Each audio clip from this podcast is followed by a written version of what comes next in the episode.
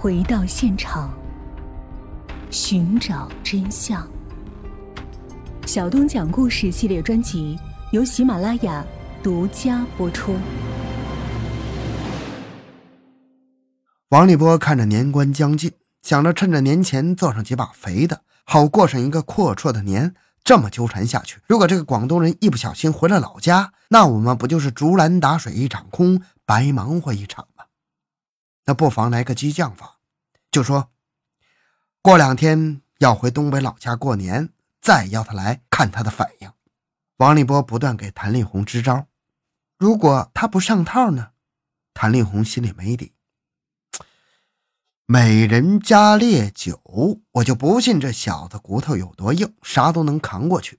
除非他对你兴趣不大，要么就是你没把那小子的火头真正的煽起来。你就不怕我跟那小子跑了？那可是个有钱有车有店面，还有情有义又年轻的小白脸儿。谭丽红半开玩笑，半是认真。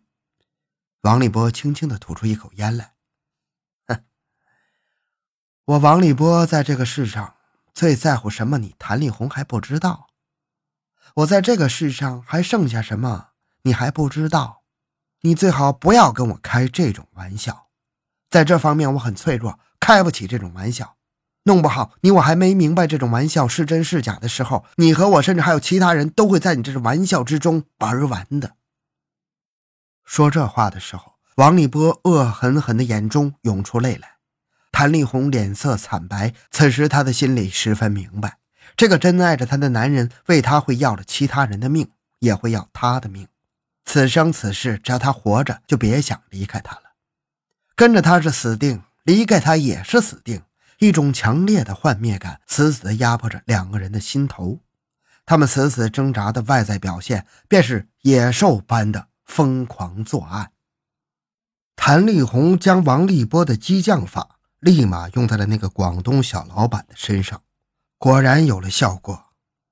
他已让谭丽红的姿色迷住心窍。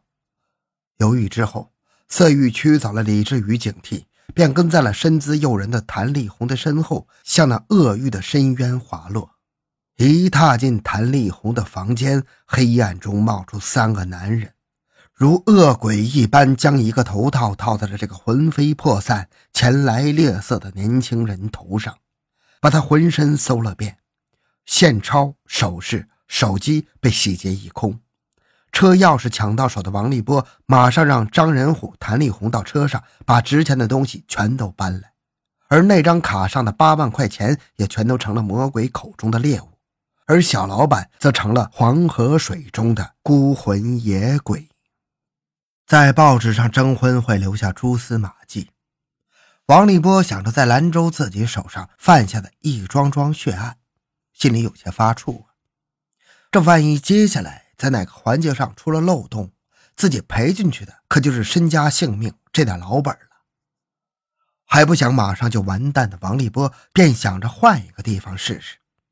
临近的银川成了他们选择的第一个目的地。几个人来到塞上名城银川之后，便去了当地报社联系刊登征婚广告的事儿没想到他们在这儿碰了一个钉子：当地报社管理严格，不能随便刊登此类的征婚广告，刊登者必须出具身份证、户口本等有效的证件。心中藏着鬼的家伙不愿意留下把柄，就放弃了。那就去网吧吧。没想到网吧里上网。也需要提供身份证，而且实行的是实名制，这不是更要了他们的命吗？他们没想到之前很熟的那些招数，在这个地方死活都弄不成。又不愿意白跑一趟的王立波，便拿出了他的看家本领——偷盗。一时间，凡是他们经过的地方，那就像瘟疫扫过一样，鸡飞狗跳，不得安宁。这几个走到哪儿就偷到哪儿，一圈下来。回到兰州的时候，已经是春暖花开的五月了。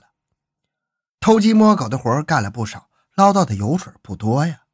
聚在一起，几个人说的最多的还是个钱字。几个脑袋凑在一起，也没能拼出什么新鲜的玩意儿。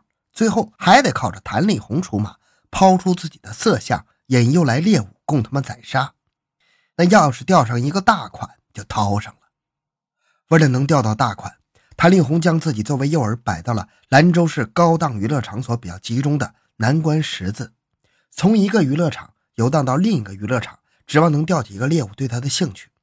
让他大为恼火的是，没有一个光顾这些场所的客人对他这个打扮妖娆的孤身女子表现出特殊的兴趣。觉得很没有意思的谭丽红在酒吧一个人端着一杯咖啡呆坐的时候，看到旁边有一台电脑正连着网，在那空摆着。闲着无聊的谭丽红坐上去捣鼓着他电脑，三敲两敲到了聊天室，手下便打出一行字：“我喝醉了，哪位哥哥出来陪我喝酒？”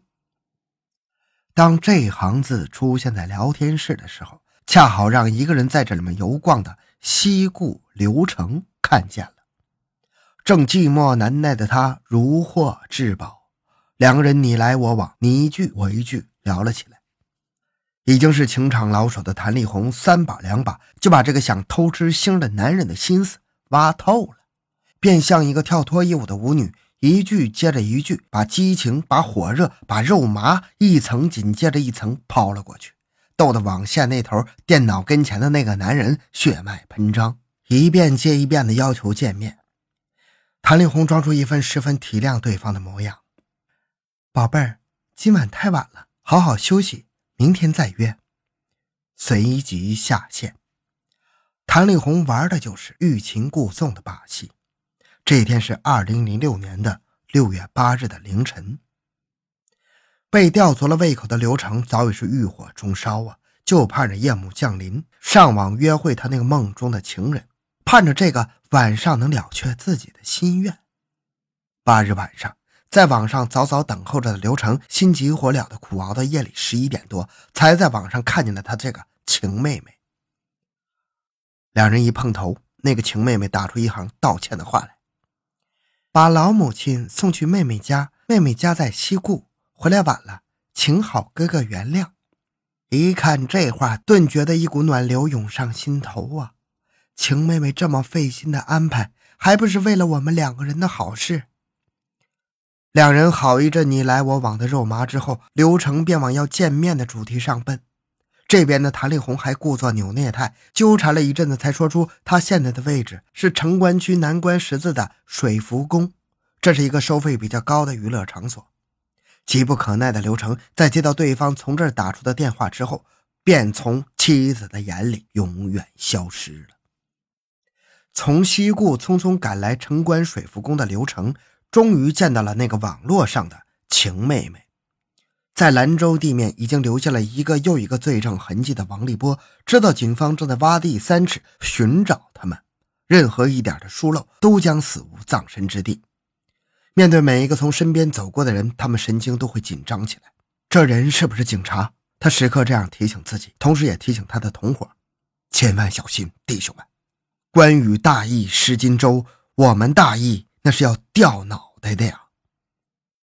作为他的亲密爱人兼爪牙的谭丽红，自是他叮嘱的主要对象。